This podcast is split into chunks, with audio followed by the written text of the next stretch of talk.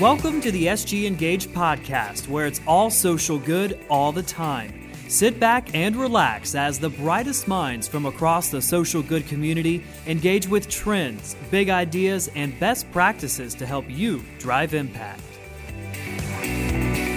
Welcome to this episode of the sgENGAGE podcast. I'm your host, Steve MacLaughlin with Blackbaud. Over the past year, we've had a lot of experts on the show to talk about how nonprofit organizations can respond in the age of COVID that we're all living and working and fundraising through. And last April, I had Melissa Bank Stepno with Blackbaud on the show to talk about the importance of using personas in your marketing and messaging when it comes to engaging with donors. And I thought it was about time, probably past due on the time, to bring Melissa back on the show to talk about some other lessons we are learning from nonprofit organizations um, who've been successful through COVID 19 and beyond in terms of improving their fundraising efforts. So, welcome back to the show, Melissa. Thanks for having me today. I'm happy to be here. Okay, where to where to start? So many places, right? So, uh, one of the things I know that you and I talked about last time on the show was this importance of understanding audience and the persona and the, the, the really big piece that you know mission still matters and, and don't stop asking your supporters to give. What are some other things that you've seen and that you've learned over the past couple of months that would be helpful for our listeners to hear about from a fundraising perspective? I think the, the thing that's been most surprising to me as we're starting to get some of the data for the latter half of 2020 in and we're starting to analyze it is there's been this perception across the industry that fundraising has been down across most sectors, across most channels, and we're starting to see early evidence that that's actually not true. Now, let me just be clear in that I'm not saying we've had a stellar year. We certainly had our challenges in 2020, and there were certainly pockets that ground to a halt, for instance, in person events, face to face canvassing. But when we look across the industry as a whole, it's turning out that the year is much better than I think anyone anticipated after COVID started. Um, and in particular, there are a lot of sectors that are seeing an influx of new donors, uh, which is really critical and something that I'd love for us to spend some time talking about because now the question must become what do we do with so many new donors and how do we think about retention uh, in a way that we probably didn't anticipate that we would need to a year or so ago. Yeah, it's a great point. Uh, you, you, know, we've looked at a lot of the data from 2020. Um, things were not all good, but they were not necessarily all bad either. There are sectors and types of fundraising programs that actually did really well in 2020. Some really fascinating data and trends that we've been able to see, and you know that hopefully is uh, a good sign into 2021 and beyond. That point you made about retaining donors, I think, is really important, right? For for a lot of nonprofits, they had a lot of donors either reactivate or just brand new donors for the first time to their organization because of COVID. Why is that so important to sort of continue to retain them and and what can orgs do about that in 2021? It's a great question. So I think it's a couple of things. First of all, we all know the adage that retention is easier than acquisition, and in some ways, 2020 gave us acquisition by um, by happenstance. Certainly, all of the good work that's been coming out of our um, fundraising offices have driven that new donor pool. But COVID itself, I would say, is is a happenstance, not something that we particularly planned on happening. So, if we move into 2021 and think about our retention strategies as our standard uh, strategies that we've used historically within our organizations, we may miss the boat in truly connecting with our first time, I'll call them COVID donors, in a way that resonates with those individuals and why they started giving to an organization's mission in the first place. So, just a couple of quick examples. We've seen surges at food banks um, across the country because need has obviously surged as well, and, and our, our communities have stepped up.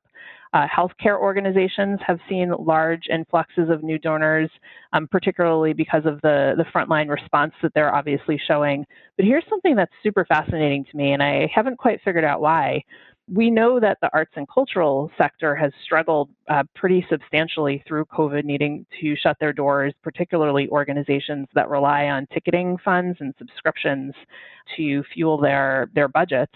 And that, that's true at the local level. But when we look at national arts organizations fundraising nationally, even they have seen an influx of new donors that I certainly would not have anticipated. Now, as I said earlier, if we go back to these new donors and we use our standard retention appeals and our standard retention messaging that probably focuses on the core things that we're doing as a mission, but not on COVID or why those organizations started giving to us, we may be missing the boat in terms of uh, resonating with an individual to continue to give going forward and understanding why they started to give in the first place. Yeah, I think your observations are spot on. And certainly in the data, we have seen human services organizations, healthcare organizations, faith based organizations actually doing quite well from a fundraising perspective, third and fourth quarter of 2020, which was a, a, big rebound. I, you know, the, the arts and cultural thing is interesting. You and we've talked about this before uh, on the show that obviously those organizations have a challenge in that memberships or ticketing or, or those types of programmatic, you know, funding opportunities really had a significant impact in in 2020. But it is interesting to see that some of the larger national uh, and global arts and culture organizations have done well from a fundraising perspective. And part of it could just simply be we're we as humans and donors are taking stock of the things that we are passionate about, things that we care about. And for many of us, it is the arts and, and cultural aspects of society and those benefits that are important to us. And we're choosing to give there because, quite frankly, a lot of us just can't participate in those things in a way in which we used to before. And, and that makes a connection back to the mission. Absolutely. And and I think it's to your point that those of us who do appreciate the arts want to make sure that when the world returns to whatever our new normal looks like, those those organizations that we supported in the past are still there so that we can continue to enjoy the plays or the art or the ballet or the whatever that happens to be coming out. But it, I also just want to note that I'm going to get data nerdy for a moment, but I know, Steve, you don't mind that at all. Nope, go um, ahead. so, part of this, um, I just want to make sure that our listeners know a little bit of a nuance based on some of the data that I happen to be looking at. Part of this has to do with sample set. And what I mean by that is, what data are we actually looking at and what data are we comparing year over year? And I think that's going to be really important for our listeners as they think about how they um, analyze their own internal performance because what I typically look at when I look at trends by sector is direct, is direct marketing programs. So things like um, direct mail, phone-a-thon and, and telethon programs, um, email, online giving, uh, canvassing when canvassing existed. What I'm not doing, and this is a as a whole in my analysis, is I'm not comparing giving that comes from different channels or different uh, methodologies. And the reason why I'm mentioning this with arts and culture is because as you were talking, Steve, it occurred to me that what could also be happening is that individuals who previously supported arts and cultural organizations by buying a ticket or becoming a member might have this year chosen to make a purely philanthropic gift instead so that their dollar spend is the same it's just it's just being coded in the nonprofits database differently because they didn't have a ticket to buy.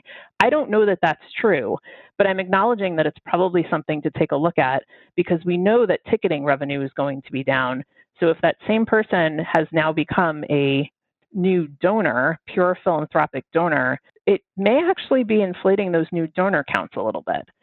Still important, still we should be paying attention to it, but a nuance that I, I didn't really um, reflect on until about two minutes ago.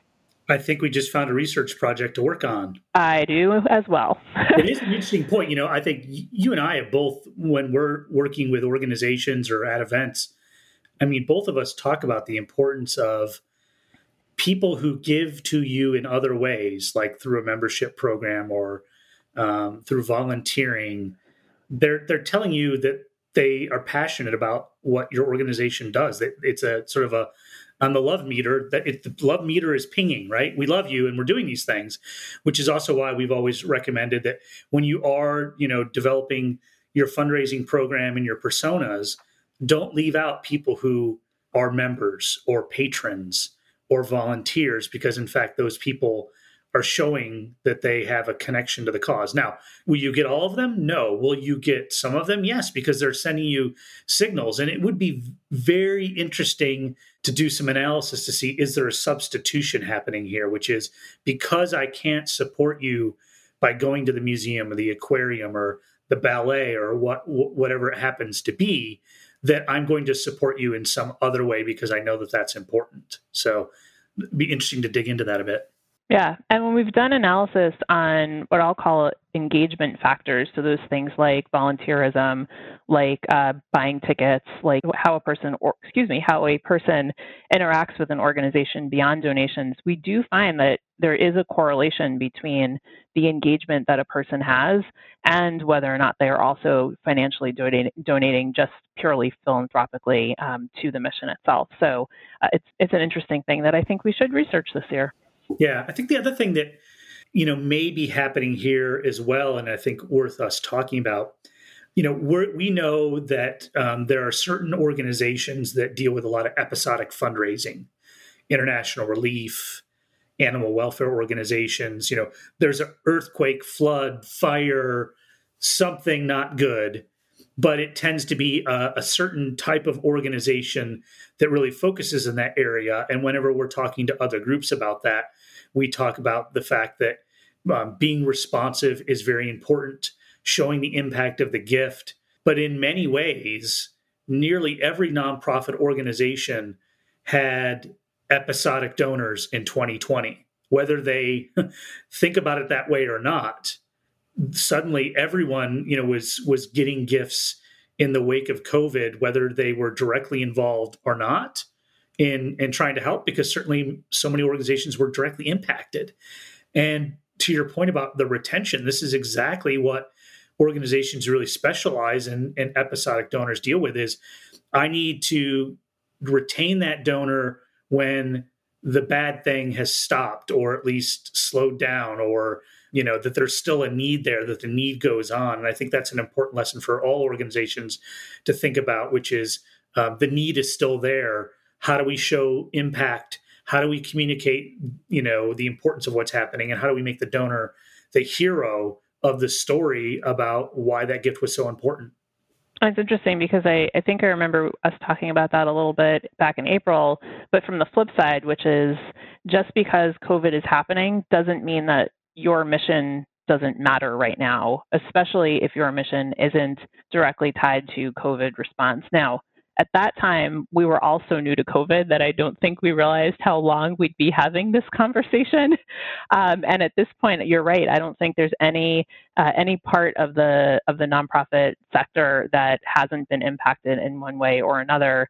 Uh, but it goes back to what I said earlier. It's why the retention messaging is really important because that initial reason for giving hasn't gone away yet, even though someone's first gift might have been in April or May or September of 2020. We're still living with COVID right now, um, and we will be for months to come. So, anything that an organization can do, particularly for those first time COVID donors, to tie their retention messaging and their 2021 asks back to somehow the COVID impact and the mission at the same time, I think is going to resonate a lot better than using a purely generic mission based messaging. Yeah, no, that's a, that's a good point. Um, what are some things that you've started to see organizations do from a data and analytics perspective that may have been different BC before COVID and versus what we're seeing now? I don't know that it's different so much as it's more of, and it's leaning into good practices because the reality is is that if you have good data analytics practices at place you have good data hygiene practices at place it's not necessarily that your strategy has to change in terms of how you're using your data but listening to it more and responding to it more and thinking strategically about how to imply, how to apply it. Now i do think that i've seen a, a lot of organizations who didn't have good data and analytics practices realize how critical it is this past year. And we, we're seeing more and more organizations um, understanding that they need to be paying more attention to data hygiene, they need to be paying more attention to strategic segmentation and using data and analytics to help them do that. So that's been awesome. But for the ones that have already been using it, it's more the application of. Yeah, and then maybe in some ways they may have had a, a bit more time or more opportunities to think about okay how how are we going to take advantage of some of the analytics that we've you know used previously or maybe haven't used in a while or some new things that we want to add into the mix? Yes and it's also you know one of my soapboxes has always been and, and we've talked about this before that analytics is not just designed to help an organization understand who to focus on but also who not to focus on. And unfortunately, a lot of the organizations and customers that we work with are have saw budget cuts last year.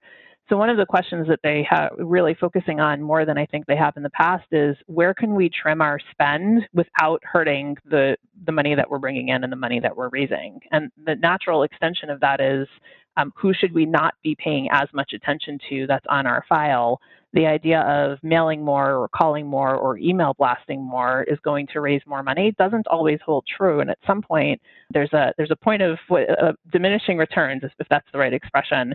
So that's something too that I think uh, we've been really uh, focused on with our customers is being smart and being strategic, relying on data, relying on analytics to help identify the right segment for the right campaign and being okay with not not doing the, the splatter shot across the entire database all the time. Yeah, and how much of it, Melissa, is just this idea that organizations are are leveling up their skill set? You know, we've talked for many, many, many years about the importance of segmentation, targeting, personas to the point where we sort of wonder do we still have to talk about that? Sometimes we do. But a lot of organizations have, have implemented that and are doing well with it. And I think a common question we get is, okay, what's next? I'm doing that. What can I do next? And, and in many ways, starting to apply the use of some more analytics is another level up, another step up, if you will, from what they were doing before. Is that a good way to think about it? I think it is. I think there's been an evolution in the big data is such a cliche term at this point, but there really has been an evolution in how data intelligence, how artificial intelligence, how data science have been used uh, in in the world of philanthropy. Um, years ago, it was just about simple segmentation, looking at things like recency, frequency, monetary, sometimes called RFM, um, looking at things like maybe age or or zip code. Uh, and then we we've moved into wealth screening. I don't know, 20 or so years ago, we moved into predictive modeling. Over the past few years, the the smartest organizations have been leveling up by thinking about cluster segmentation, or sometimes called personas, and how we could get beyond just the idea of segmenting out the population, but also better understanding the how we should be communicating with different groups and what kind of messaging is going to resonate best, what kind of channel is going to resonate best.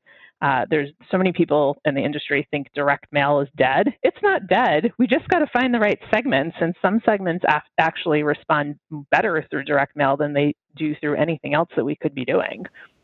Or in some cases, it's the combination of that direct mail plus digital or other things that actually are what works effectively. That it's it's not just one one channel, but the multi-channel approach that resonates and works well with supporters.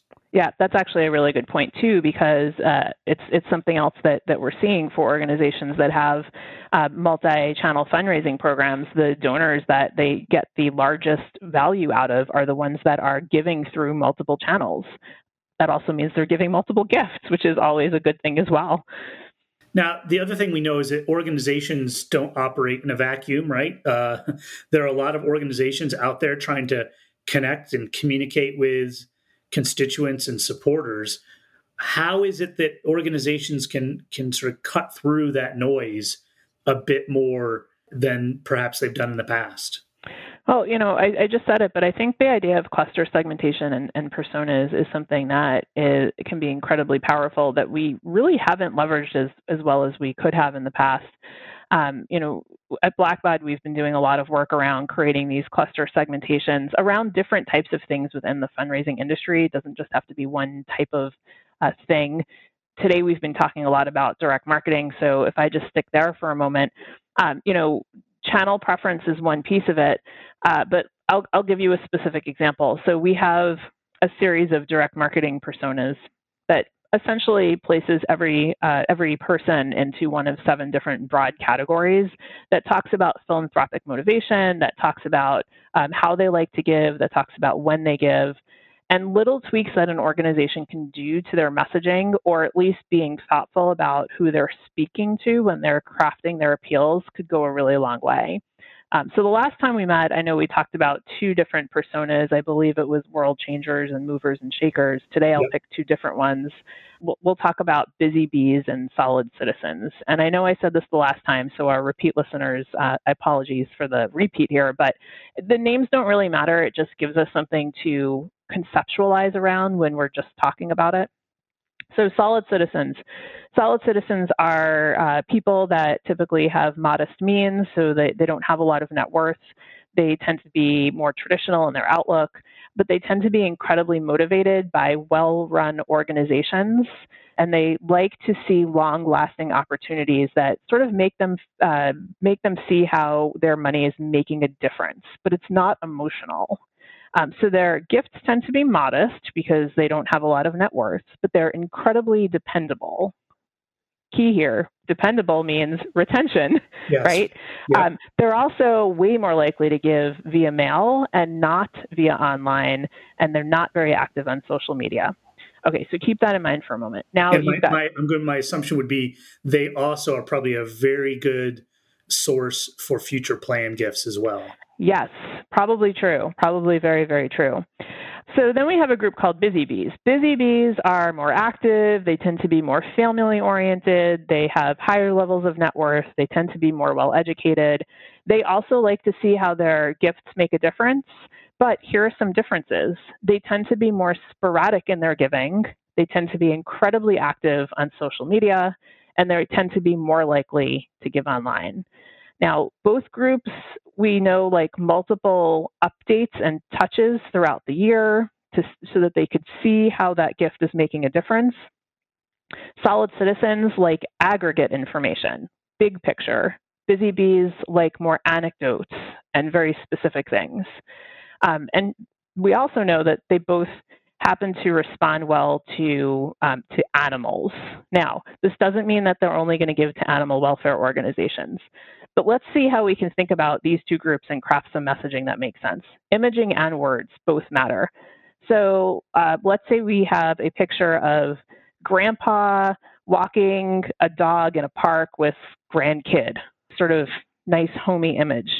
We got some tradition in there that's going to appeal to solid citizens. We've got family in there that might appeal to busy bees. The dog is an animal, so that's going to give some warm and fuzzies. Same image. Images tend to be expensive. Uh, now let's think about language. For the solid citizens, maybe my messaging talks about how whatever organization this happens to be has been around since 1940 and they've been providing services in the community. Um, however, since COVID started, uh, demand has increased 50%, and the support of the community has helped them keep up with the demand. So that's talking about broad based community, and it's also talking about numbers increase need. Same picture, busy bees. Maybe instead of talking about the community in 1940, which is traditional and old and long lasting, the message flips. Same picture. Thanks to your gift, Philip has been able to join his grandson on weekly socially distanced, COVID appropriate walks in the park. We got to find a better way of saying that. I'm not a crafter of language yeah, here. Copywriters can help us. Yes. But the point is, that message is very different because it's focused on the person, it's focused on an anecdote, it's focused on what's happening versus the length of time that the community's been involved and the breadth of outreach. Little changes like that can make a difference in terms of how a reader, whether it be an online message or a direct marketing message, and I'd send email to one group and direct marketing to the other, uh, may respond to what you're putting out in the place. And again, it ties back to COVID and it ties back to what your organization's doing. Um, that's the thing that I don't think we've capitalized on quite enough. We've talked about differentiated messaging for years but we've never really talked about how to do it or how to or how we know who should be getting what types of messages other than just testing A/B testing for instance um, and this concept of personas sure, still do your A/B testing, but it starts you off from a much um, much more sophisticated playing field and understanding where you might want to test different types of things. Yeah, you're you're certainly closer to the goal line than just guessing or or trying to test your way to it, especially if you can zero in closer on some of these personas and what they actually care about and the messaging that resonates with them. And you know, you could do it the other way too. You could use this the, the, instead of the same picture with two different messages. Maybe it's uh, the same message with two different pictures. As I said, there's seven of these. Maybe you don't want to have seven different messages and seven different images coming out of your organization. So you find commonalities between the between two or three of them. So you could cluster your clusters, so to speak. Uh, there's lots of different ways to to apply this. Uh, but otherwise, you know, if you if you have this concept that online donation is more successful than direct marketing or direct mail, and you are only emailing out your retention appeals, I'm being facetious. I don't really think that a lot of organizations are doing this, but you may be excluding an entire sector or section within your database, in this case, our solid citizens, who we know are not giving online. Yeah, and I think it's a great example of moving from the who to the what and specific examples on the how. Melissa would love to have you back on a future episode, and maybe we can talk about some more of this. How do we get to the how and be effective with it for organizations? That would be great. That's it for this episode of the sgENGAGE podcast. This episode is brought to you by the letter L. Thanks for listening.